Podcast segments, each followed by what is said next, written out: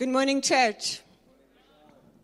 Today's reading is taken from Mark 9, and we read from verse 42 to verse 50. The heading of that scripture says, Temptations to Sin. Let's read. And it's from the ES, um, let me check, ESV. Let's read. Whoever, whoever causes one of these little ones who believe in me to sin, it would be better for him if a great millstone were hung around his neck and he were thrown into the sea. And if your hand causes you to sin, cut it off. It is better for you to enter life crippled than with two hands to go to hell, to the unquenchable fire. And if your foot causes you to sin, cut it off. It is better for you to enter life lame than with two feet to be thrown into hell. And if your eye causes you to sin, tear it out. It is better for you to enter the kingdom of God with one eye than with two eyes to be thrown into hell, where the worm does not die and the fire is not quenched. For everyone will be salted with fire. Salt is good. But if the salt has lost its saltiness, how will you make it salty again? Have salt in your lives and be at peace with one another. Amen.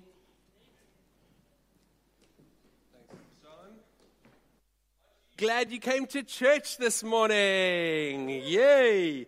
So we read that text. I'm not sure about how you feel about it, but we're back in the book of Mark, and I find myself naturally going, Ryan, what are we thinking? Just jumping straight back into that. It's like, yay, we're one bosh and we're back together, and how about we talk about chopping off our arms and gouging out our eyes and not going to hell, right? Great. You can be forgiven for thinking that it's craziness, but, but truly, I believe that God has brought us here today for purpose and that God is going to continue to lead us as His people through His Word. And I want to again just declare it that this is where our confidence lies, church. This is where our confidence lies in God's word and His teaching to us and His understanding of how life should truly work. And so today, as we jump into this, I have titled this message True life, true life. And I'm excited to jump into it. And I'm trusting that God will continue to allow His word and the life and the teachings of Christ to shape our lives and our community. So maybe you want to just open your hearts freshly. You read a, a, word like that in our day and age, and what naturally happens? The walls go up, right? I believe God is wanting to bring some of those walls down, and He would want to speak to us and lead us and guide us today. So let's pray together, and we're going to get stuck in. Father, thank you that your word is truth and that you are life, Christ. Thank you, Holy Spirit, that you are here and you are with us and you want to speak to us and you want to lead us and you want to welcome us again today into true and full life. We pray, God, that we would heed your words, that we would recognize that you love us most, that you know us best, and that ultimately it's your desire to see us walk in your ways and experience the fullness of life that you gave your very life for. So lead us on today, we pray. Come, Holy Spirit, convict us of sin where you need to convict us of sin. Lead us on in your plan, in your purpose. Amen. Amen. Now, today we are just looking at those verses, verse 42 through 50. And for those of you who haven't been with us, we actually spent more than 20 weeks covering the first eight chapters of Mark last year. We're in and out of uh, the book of Mark through this year. We're closing the gap now between the end of chapter 9 and chapter 13. And we've already through Easter and Holy Week, we covered chapter 14 through 16. So that's the journey we're on, and we're allowing God's word to lead us and shape us.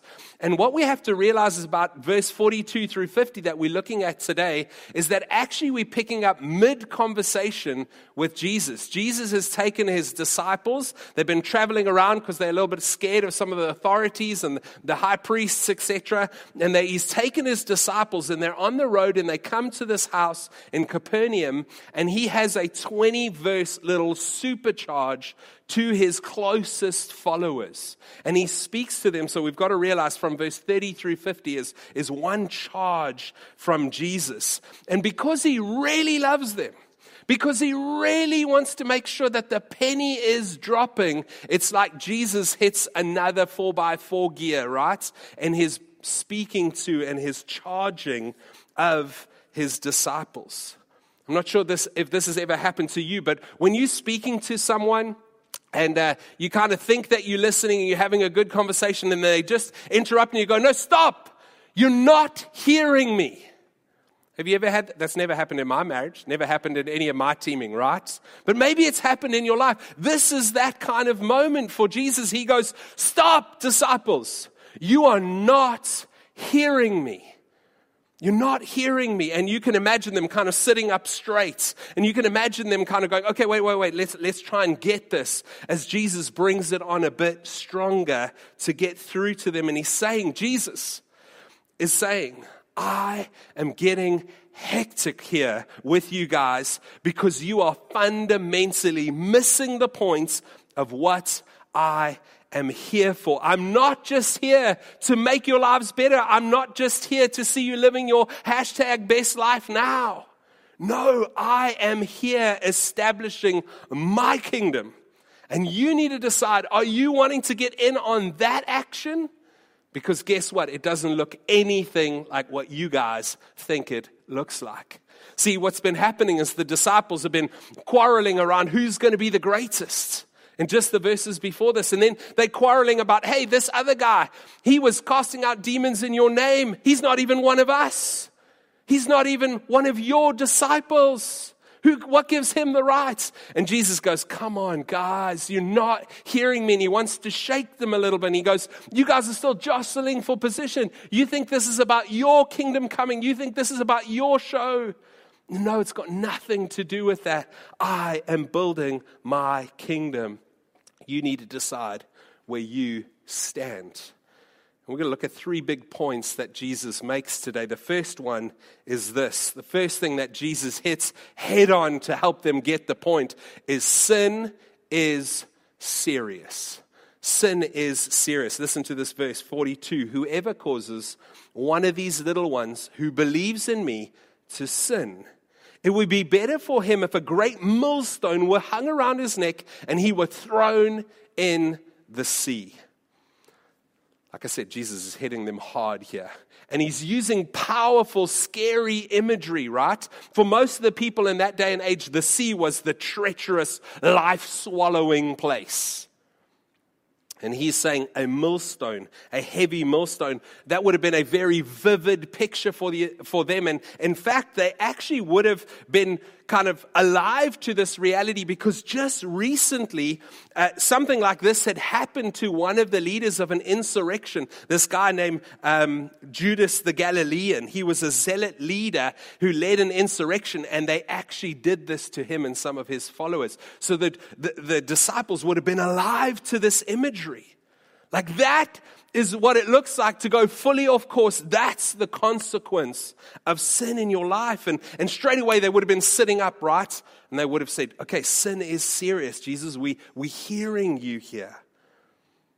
Maybe when we talk about sin, it's good for us to try and define it. And this definition is not all encompassing, but it's been helpful to me in its simplicity where it says sin is anything that hurts me or hurts others or hurts God. Sin is anything that hurts me or others or God. And when I say hurts, I'm using God's definitions of what hurts looks like to ourselves and to others and even to, to God. Obviously, we need to recognize that sin is serious in our lives. And Jesus is speaking and he's saying, hey, don't be about your business. Don't be trying to get ahead. Don't be trying to promote yourself. And if you, in doing those things, cause others to stumble and others to fall short and others to be hurt and sin, woe to you, is what Jesus is saying. They'd been jostling for all this position. And he's saying, hey, in those attempts to get ahead, make sure you don't cause others to stumble. I'm not sure about your life, but it's true of my life that it's actually most often in the place of pressure that sin becomes more attractive to me. In the place of pressure, sin becomes more attractive. When I'm falling behind, it's then that a shortcut almost feels more appropriate, right? When I don't feel up for the hard work, then compromise seems somehow more appealing to me when I don't want to wait for God's provision, I'm under pressure, I don't want to wait for God's provision, then I'm inclined to step out of His will and into my own plans. And if I find myself kind of in a corner, it's not my Cinderella self that comes out, right? It's my sinful, compromised self that just wants to kind of take control and lash out and respond.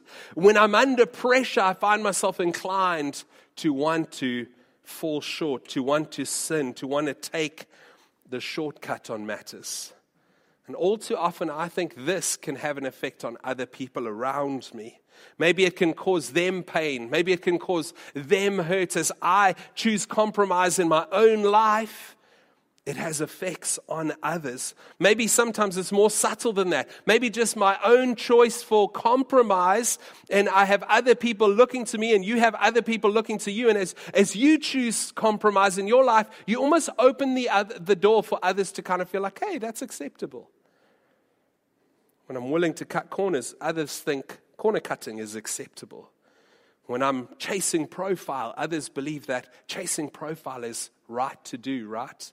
I remember for Kate and I, when we were uh, dating and moving towards uh, getting engaged and married, one of the most unhelpful things that happened to us is we went to speak to an older couple that had been married for a little bit, and, and we looked up to them, and they actually just went, Oh, guys, let us tell you about all of our failures. We were trying to contend for kind of biblical sexual purity ethics in our relationship on our way to marriage. And, and these guys just went, Oh, let us tell you about all our, fa- our, our failings and, and just be free and, and don't beat yourselves up too much. You're kind of on your way to marriage anyway.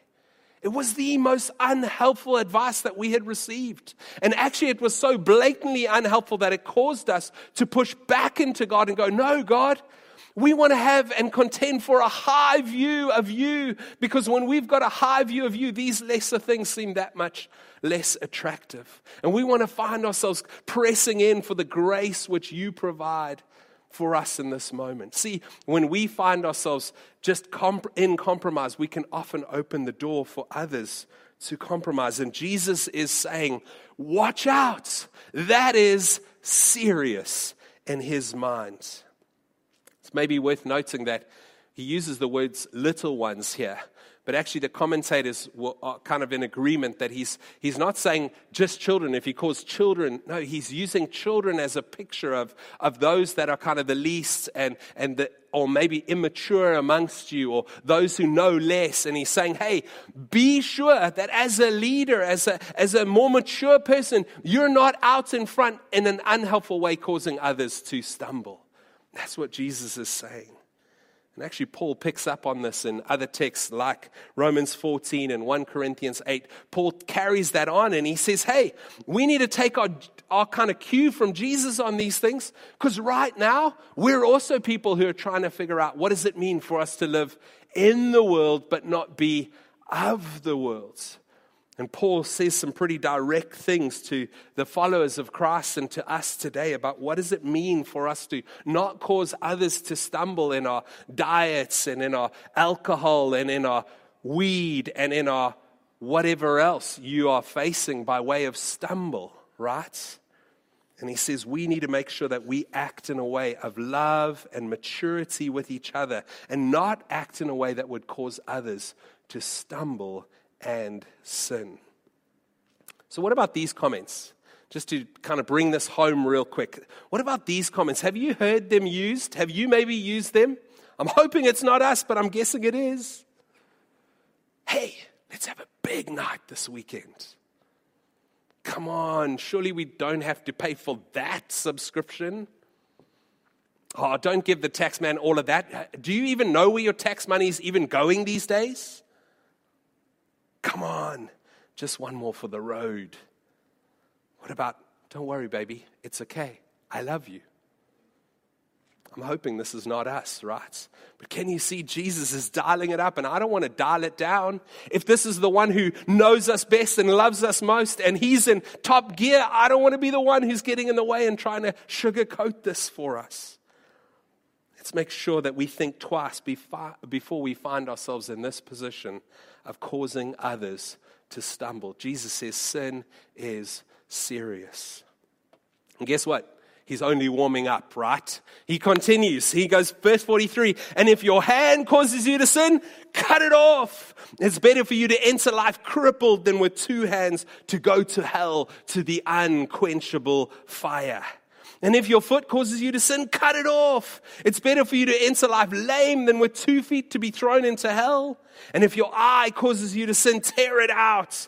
It's better for you to enter the kingdom of God with one eye than with two eyes to be thrown into hell where their worm does not die and the fire is not quenched. Jesus thinks that sin is serious like life threatening serious in our lives. He says, deal decisively with it. Don't let it get the better of you. When I was preparing, I, I just had this picture of, of a gangrene foot. Or, or maybe like, um, what do you get? The frostbite foot, right? And can I just encourage you, don't go and Google that. The pictures aren't pretty, right? I made that mistake.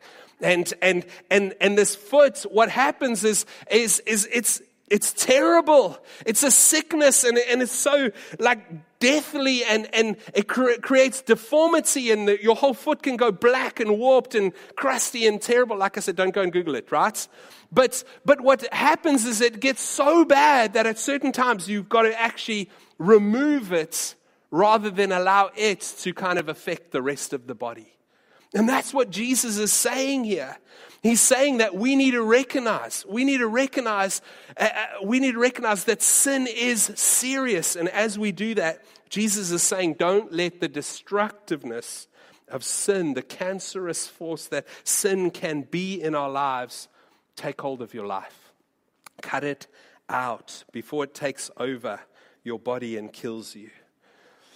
Luke, who leads our South Penn congregation, he told us the story of one day he, he and his wife, this was before they had any children, and they, they were living in a little granny flat behind someone's house in East London before they moved to Cape Town. And, and the one day they arrived home, and across the bottom of their front door, there was a towel placed across the front door. And so they didn't understand, but they could clearly see it was the landlady's uh, towel. And so they went to this older landlady and they said, Hey, there's a towel in front of the door. And she was like, Oh, watch out. I put that there because I saw a, a um, boomslang go under the door into your little flat. And so I just put it there so it doesn't come to my house. And so, so what did Luke do? What did Luke do? Being one of those, those kind of like make it happen himself kind of guys, he, he went into the house, right? And for hours, he peeled back every carpet and opened every cupboard and moved furniture all the way until it was bedtime. And Luke had not found the boomslang. And so Luke and Lauren had to go to sleep in the little granny flat without finding the snake, the life threatening snake in their granny flat. And they went to sleep. And I'm telling you this picture because I believe what Jesus is saying is that for many of us, we've been comfortable. We've become comfortable with the life threatening boomslang of sin in our lives. And we just like, hey, I looked for it a little bit, but now I'm going to sleep. I'm not sure about you, but I would never go to sleep. Never go to sleep in that little flat if I had not found the boomslang, right? Anybody else? Okay, it's just not going to happen. And what Jesus is saying is we need to recognize that we have this deadly snake in our lives and it's called sin and it's in the house of our lives and we need to find it and we need to deal decisively with it. Jesus is telling us we can't allow it to continue in our lives. I'm not sure about you, but again, I think if you're anything like me, we as Christians can sometimes kind of wink at sin these days. Too many of us seem to be going to sleep with that snake still in our house. We, we kind of say, oh, those are just small practices, sinful practices. Everyone's doing them. It's the way the world works. Maybe we encourage each other not to be too legalistic. Don't be too legalistic. God's grace. Grace. And, and somehow we somehow eh, overly extend our definition of grace to cover willful compromise. We sometimes don't deal the death blow to the very thing that is out to deal a death blow to us, to our contentment, to our, our communion with the Spirit, to our sexual purity, to our relational covenants. We don't deal the death blow to it while it is seeking to deal the death blow to us. And Jesus says we need to deal with it. We can't continue to drink at unsanctified wells and somehow think that they are not going to poison our lives.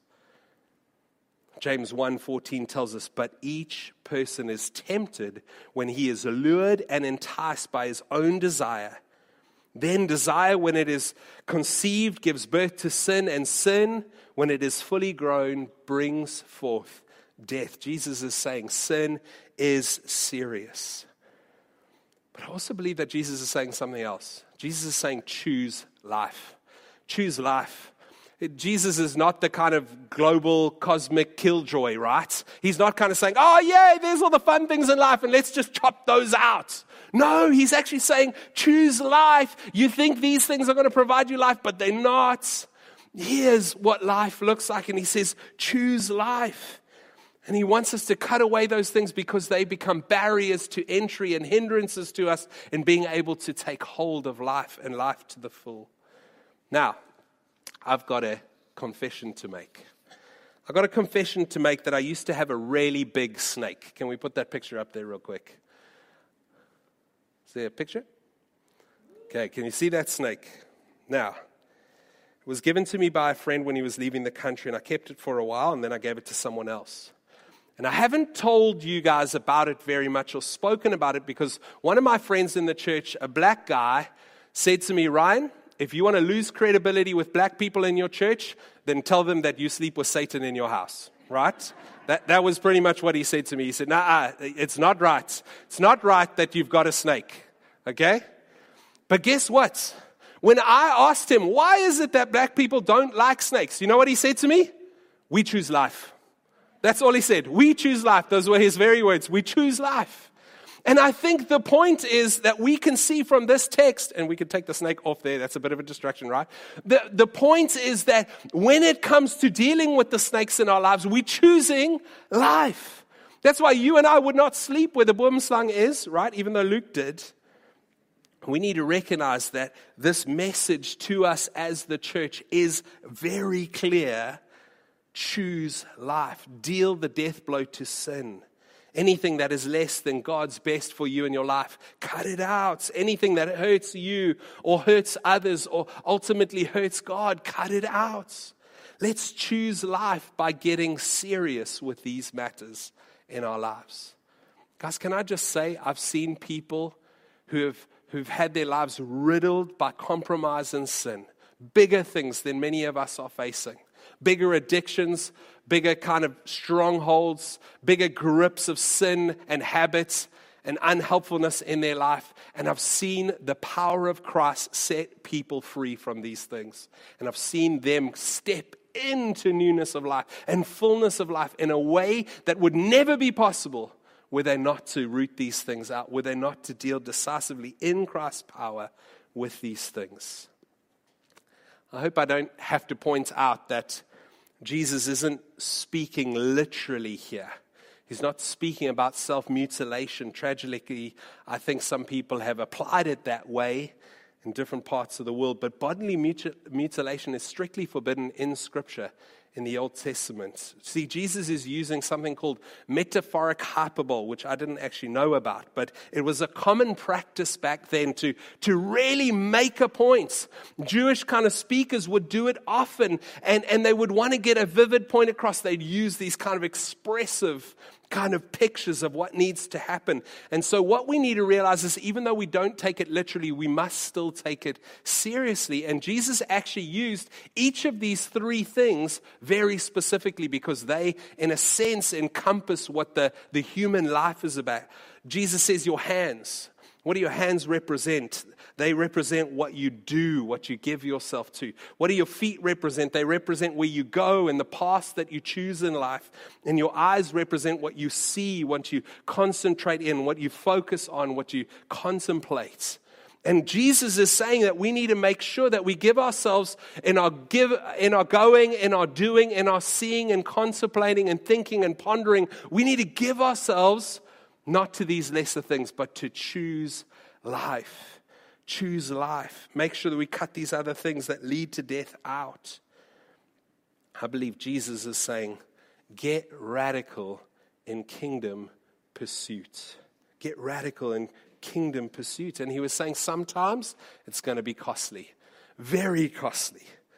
Think about how radical Jesus was about to get, right? How radical he was about to get in pursuit of the kingdom purpose for which he had come. He gave his whole entire life. His hands would be pierced for our transgressions. His feet would be nailed for our sins. His eyes would be filled with blood trickling down, trickling down from his thorn spiked head with his fake thorn crown. And what would he say? He would find himself hanging on that cross, looking through those blood filled eyes. He would find himself looking down at his, the very people that were crucifying him, and he would say, Father, forgive them, for they know not what they are doing. Father, forgive them.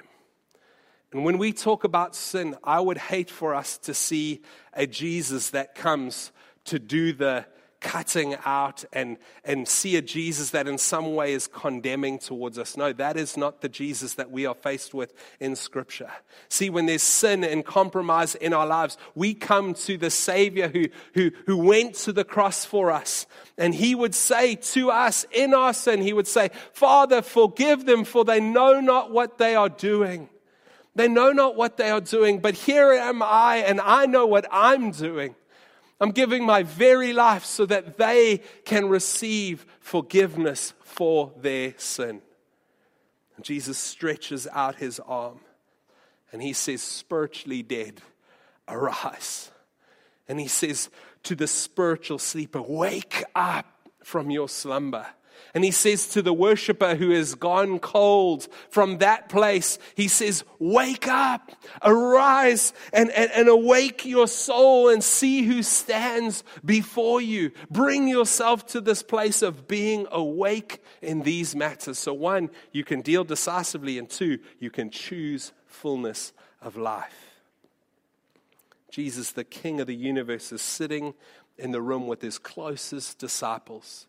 He's sitting there with them and he's saying to them, as I believe he's saying to us today, choose life. Choose life. Before we come to our last points, I want to, and most probably without having time to, to do a full treatment on this, I want to quickly speak to the three mentions of hell in this passage and kind of the descriptors of those because I don't want to skip over such an important and yet hard to understand subject, right? While I also want to recognize that I can't fully cover it here. In our day and age, this is one of those things. It's worth noting that is one of the greatest barriers to kind of entering and understanding and agreeing to the Christian faith. And the question has become how can a loving God send people to hell? And if this interests you, and because I don't have the time to do the full treatment today, I want to encourage you. If you want to read more on this, if you need to get your head around this, go and get Tim Keller's book, Reason for God, and there's a full chapter on this specifically. It is very helpful, uh, and he gives this topic the time that it deserves and that it needs. And I'll encourage you to go and read that. But for today, I, I want to say it's worth noting that Jesus spoke more about hell than he did about heaven. And it was very clear that Jesus was very intent on making sure that people don't go there. He was so intent that he gave his only life towards that, right? We all know the most famous of, of kind of Sunday school Bible verses. John 3 16. For God so loved the world that he gave his one and only Son, that whoever believes in him should not perish, but have eternal life. That's his desire. That's what he came for. That's how he feels about it. How many of us know what John 3:17 says though? For God did not send his son into the world to condemn the world, but in order that the world may be saved through him. It doubles down and it says again, no, it's clear. Jesus longs for us to be saved and for us to spend eternity with him. And yes, I believe we need to take hell, the godless eternity, very seriously because Jesus took it seriously.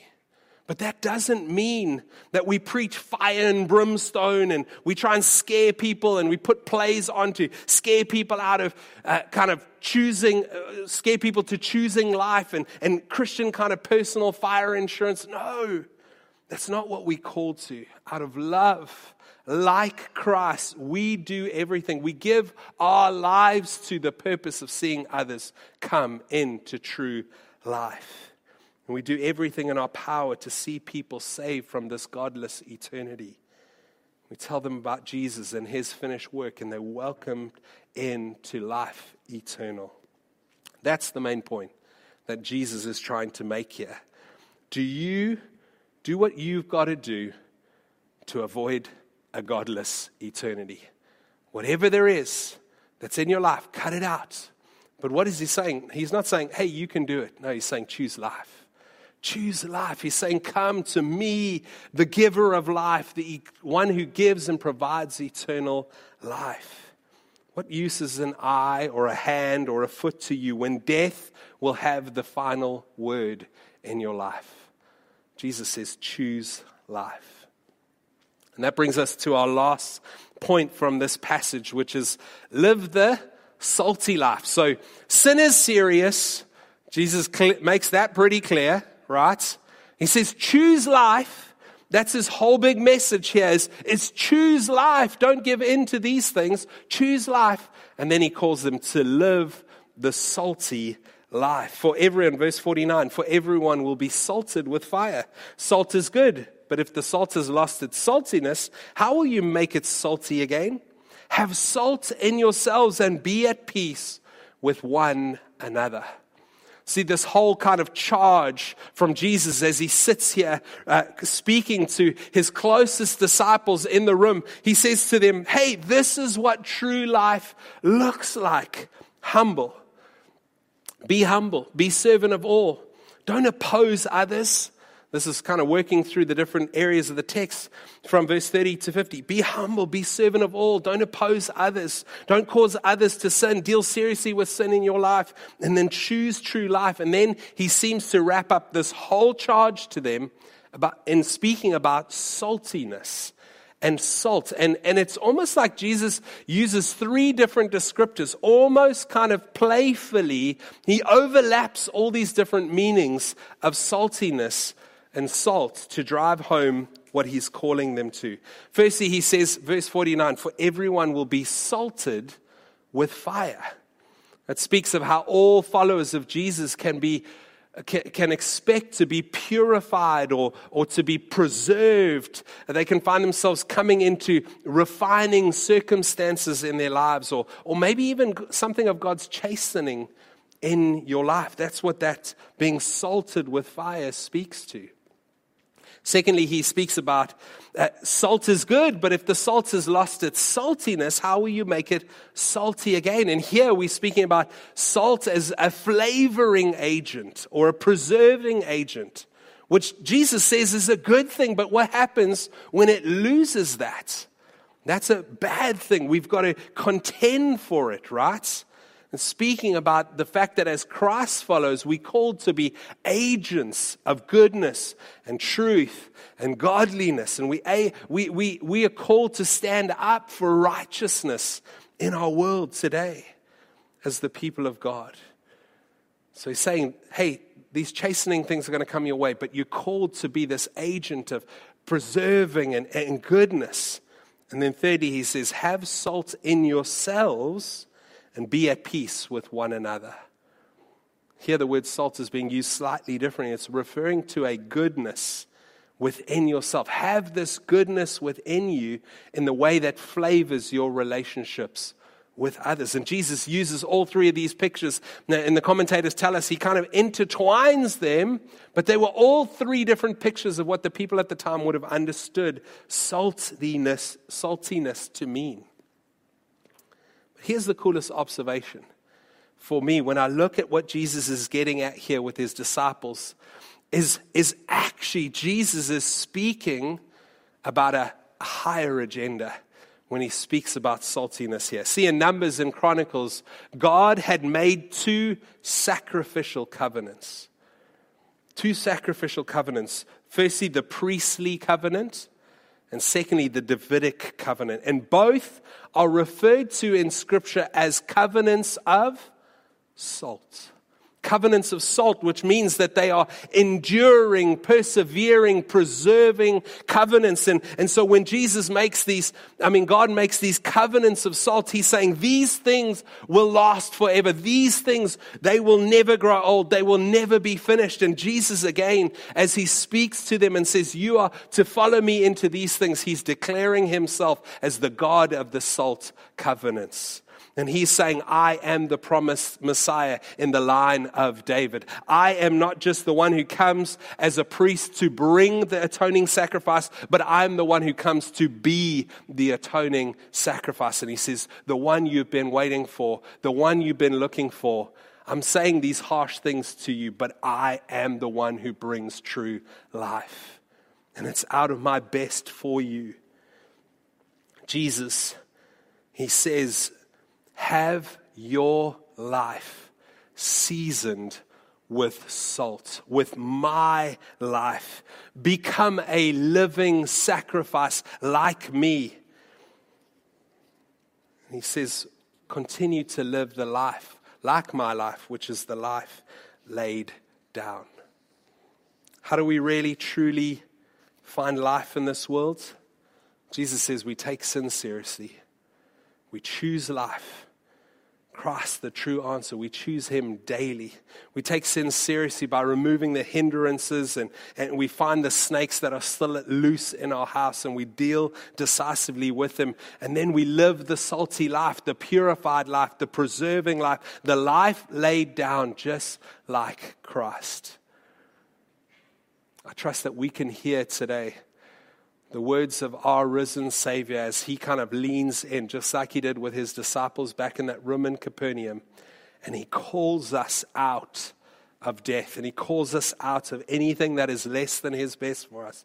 And he says, Now walk in this way, choose life, live life to the full. One of the realities is that they didn't get the cross. And common ground is Bosch, Bosch's what are we called these days? Bosches.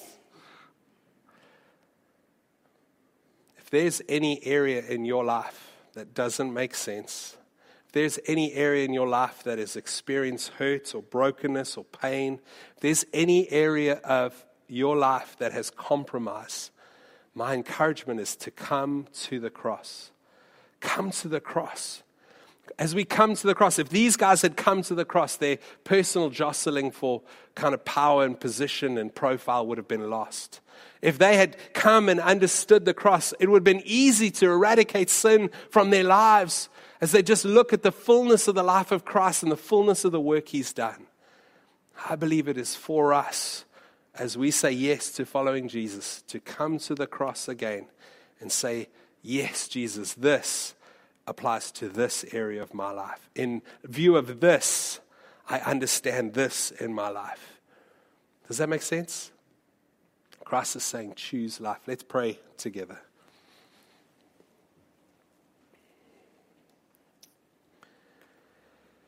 Heavenly Father, recognize that today as we we find ourselves in this place, these are these are heavy words. But God, I, I thank you that these are not condemning words, but they instructing words. And they're coming from the hearts of our Savior. Thank you that these words are calling us out of death and into life, life to the full.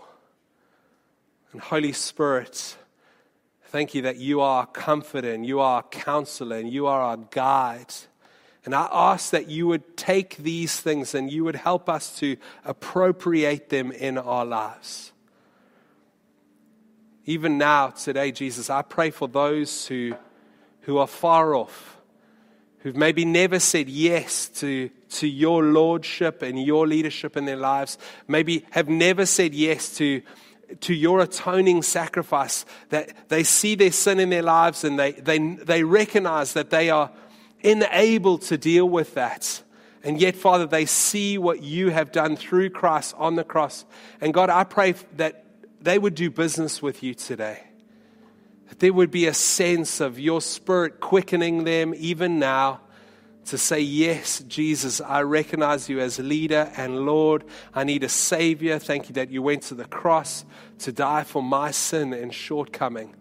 Won't you deal with my sin there and won't you welcome me into the life, life eternal that you have purchased at a price for me? If that's you, just do business with God. Maybe today as Christ follows, we need to we need to just do some introspection. We need to do some observation of our lives, and we need to say, where might I be drinking at the cisterns of compromise in my life? Where am I taking shortcuts, or where am I choosing things that I know are less than God's best, things that are causing me pain or others pain or, or even God's heart's pain. God, won't you come and shine your spotlight into our lives? We want to live as you would have us live, but we also want to deal decisively with sin. We know sin is serious, it meant you had to die. And yet, Jesus, we know your grace is sufficient because you did die. And so we pray that your atoning sacrifice would be appropriated to every area of sin in our lives and that we would find ourselves living fresh and anew in you. Convict us of sin. Bring these things into our mind, we pray, that we would no longer live in compromise. God, for us as a church, we ask that you would empower us to live the salty life that you would empower us to live as little Christ. That's what it means to be Christians, God. And, and we pray that you would lead us on in these matters, that we would live the life laid down, that we would live the life not of compromise, but of saltiness, preserving and raising the standard and, and holding on to truth and righteousness. Even as things seem to get darker in our day, God, won't you cause us to live the salty life? Influence and preserve and bring flavor and goodness into wherever we may find ourselves, our families, our work. God, won't you lead us on in these matters, we pray. In your beautiful name. Amen.